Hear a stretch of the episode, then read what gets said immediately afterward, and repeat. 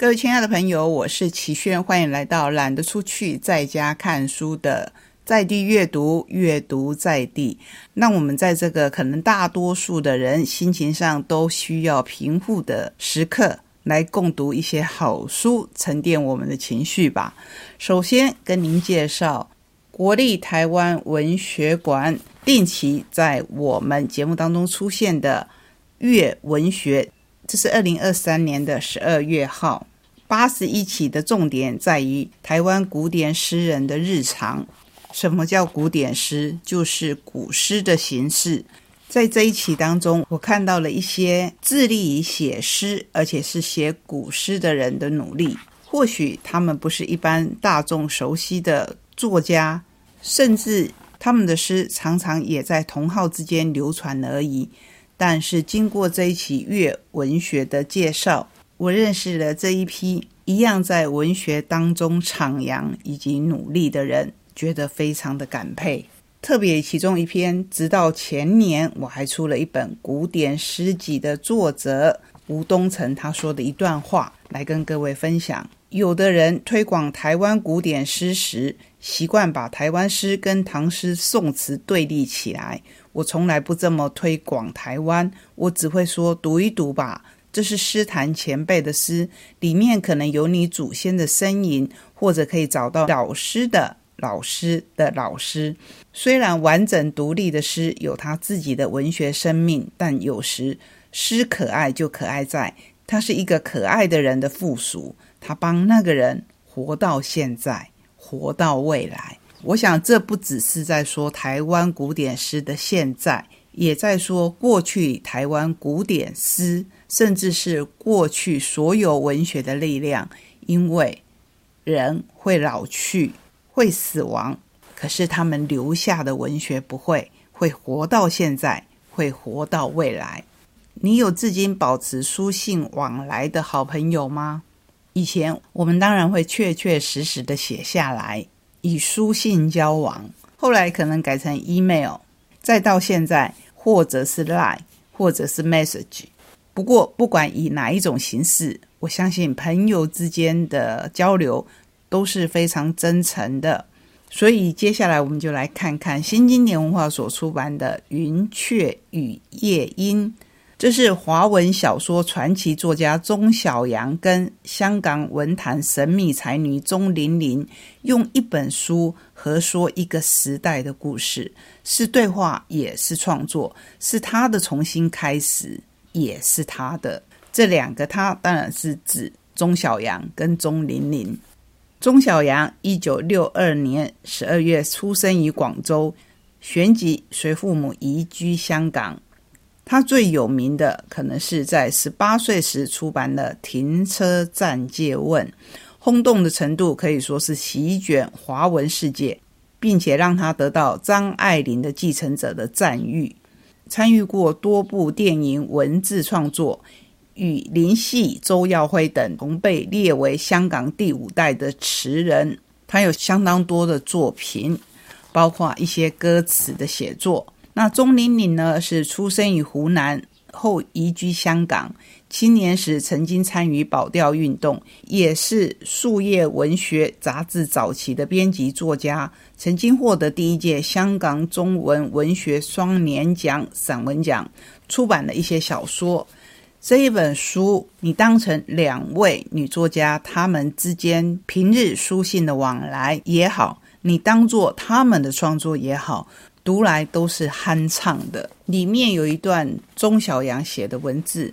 我觉得足以代表这一本书的精神。世上的好友中有一对是我们多么好，看到了吗？那对同行的身影，身高差不多，衣着差不多，总是边走边说话，说个不停。一个是观察者的眼光，一个是收集者的眼光。一个总想晃荡过去，一个总是把它拉回来。从灿烂到灯火阑珊。一起走过的路，说过的话，加在一起，有一生那么长，有永远那么久。久远以前的一天，你说过这样的话。你说，不知将来咱们俩会不会也像他们俩那样，那么老了还坐在一起聊天？这话是因一张图片而起的。图中的两人是奥地利裔艺术史学家恩斯特·贡布里希与他的毕生自由奥地利裔科学哲学家卡尔·波普尔。两人都已是白发苍苍的老头，正靠得静静地讨论着什么。对我来说，就是执子之手的承诺一样的。你一定早早就听说过了。有关云雀如何被开膛破肚，有关夜莺如何把自己插向玫瑰树的刺。据说云雀被剖开之后，自它体内释放出来的是音乐。夜莺一边受着插刺之苦，一边唱出的歌声，成全了人类的爱。这是我们的猩红实验，我们的玫瑰刺考验。你说这是场冒险，你愿意吗？我说和你一起冒险，我愿意。你写你的那一半，我写我的这一半，合起来就是我们的故事。所以这本书就叫做《云雀与夜莺》。我看着这本书，羡慕他们有彼此这样的好朋友，也觉得自己很幸福，因为我身旁也有这样子的朋友。希望你身旁也有，而且不止一个。接下来要跟您分享近期内我看到的一本文字相当好。简直就可以写进心里的书。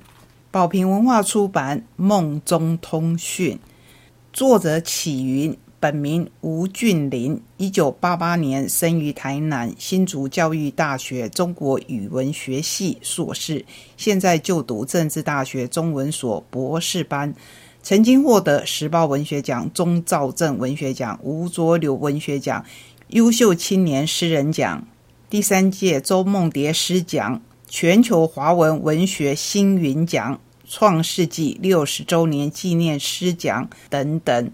之前我们曾经在节目当中介绍过他的诗集《诸天的眼泪》，现在要介绍了，几乎算是他的私人故事：生与死的间隔，庆祝与哀眠的间隔，虚幻与真实的间隔，诸词在败坏中的败坏。我顿。母亲连载思觉失调症发病，时而暴怒忧伤，时而幻视幻听，时空错乱。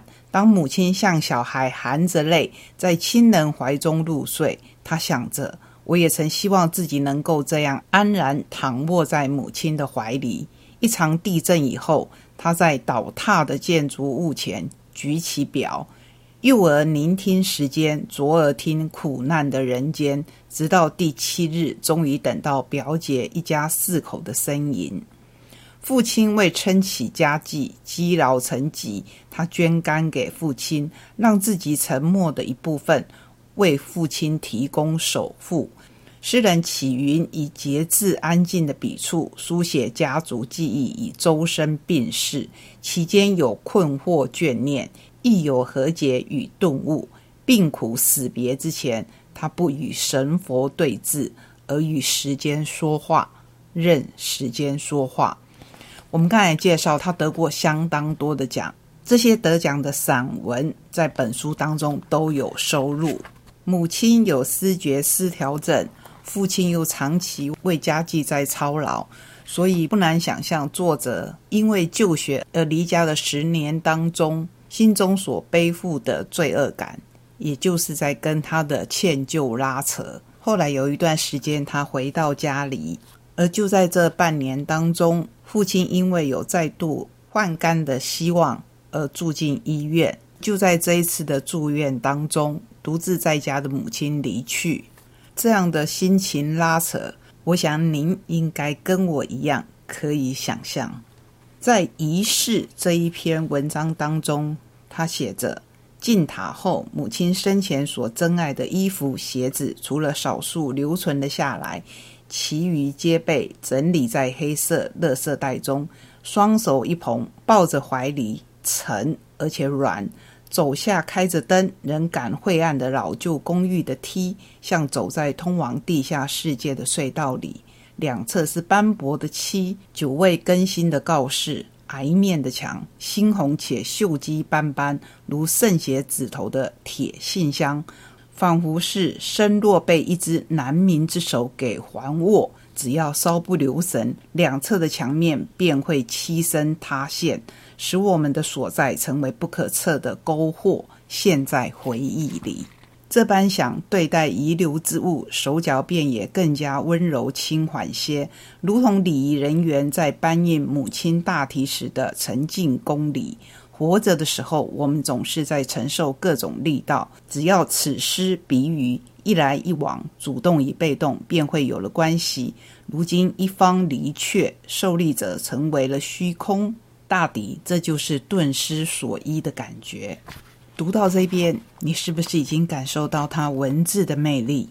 而他在前言当中还这么写着：“十年来，常有不同的他者梦见我死，情境或意外当下，情节相似，或在医抢救，或告别事中，死因单一，死相甚惨，然都与他人自灾脱离不了关系。意料之外的是，彼此不适的众人。”透过转述，跨越了不同的时空，皆在场，完成集体无意识的连结。对于抵定的影像播放、复播放，只因他们与我有缘、有情、累世或有关系，而与今世续相缠缚，于是被迫关照与见证了一生命消渺的历程。仿佛我的一生就像是虚拟实境，有人办了账号，登录、退出。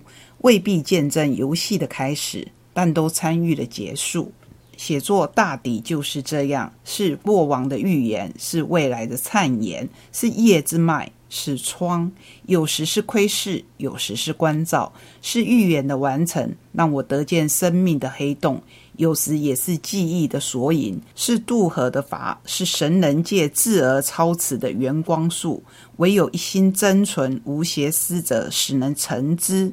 追寻着种种线索，勾勒出某种情境的再现与创造。如那些能梦见我之死亡者，或许也都是素心无邪的桃源捕鱼人，能心印也曾心印。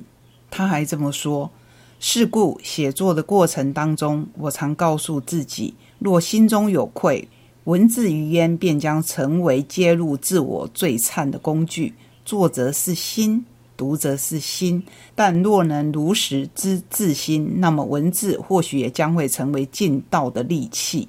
若心中无愧、无悲、无喜、无乐，写也罢，不写也罢，能坦然于日常琐事，使浅用的文字成为日常经验的机理，眼目呈现感应高深大德常言之“山河并大地，全入法王身”的样态，这样也好。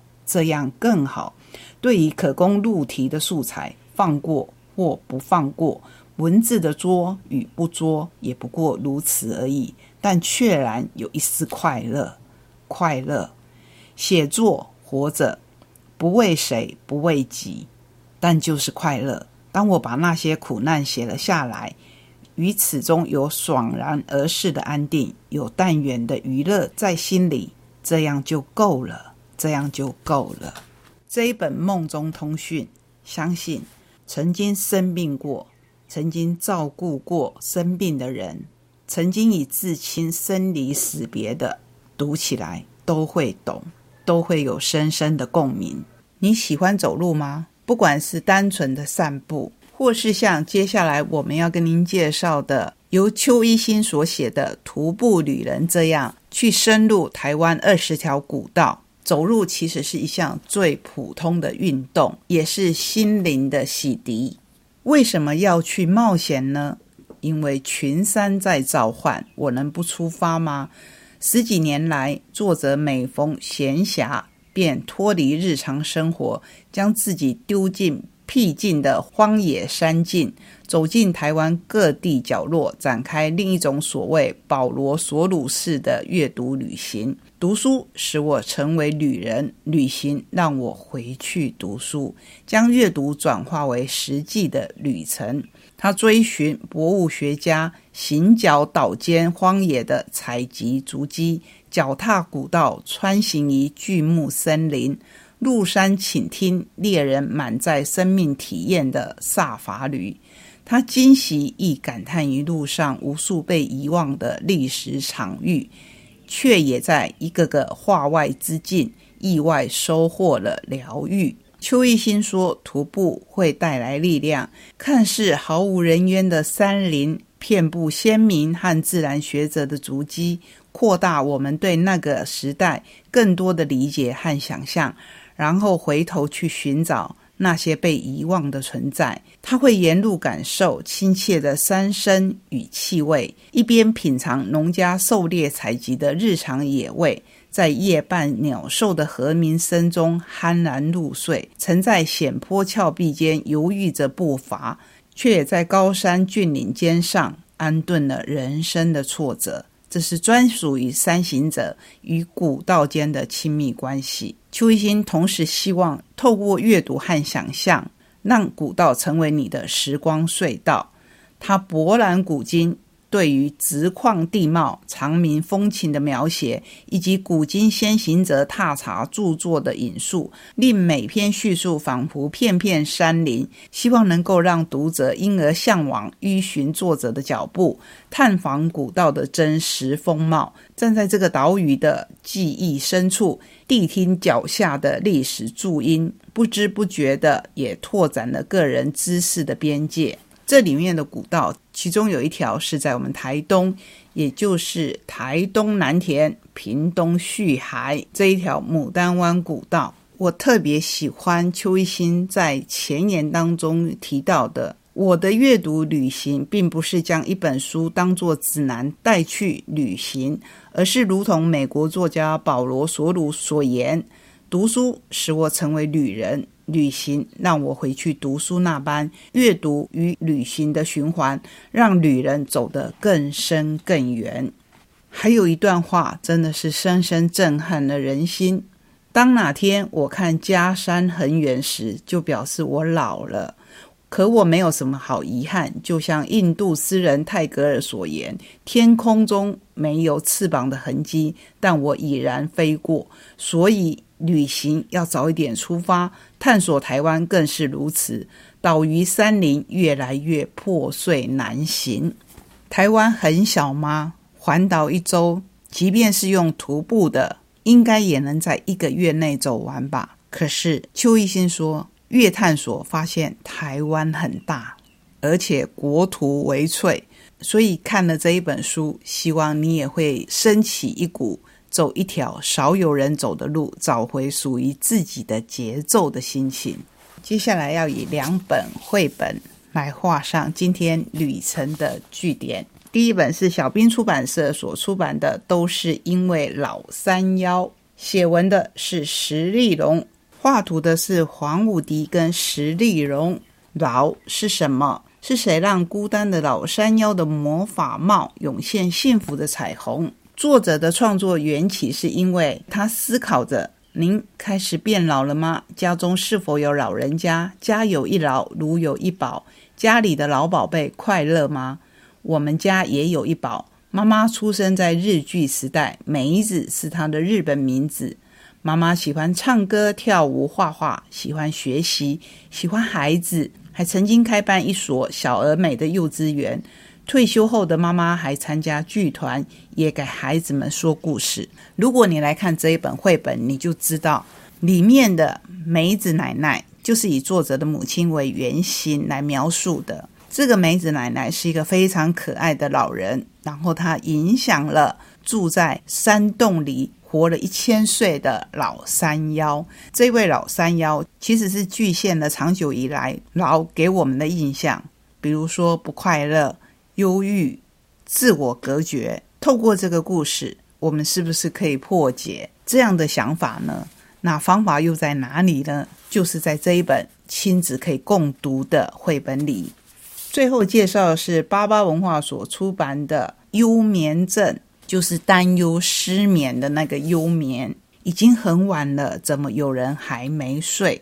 谢佳琪一人包办文图的这一本书。描述的是有一个小镇，镇长设立了一个看板，把这个小镇晚上睡不着的人口数显现出来。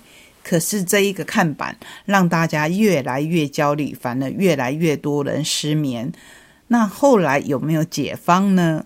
从故事一开始是以从前从前有一个小镇，镇里的人常常睡不着，到最后变成了从前从前有一个小镇，夜晚特别宁静祥和，你就会知道这个故事有一个 happy ending。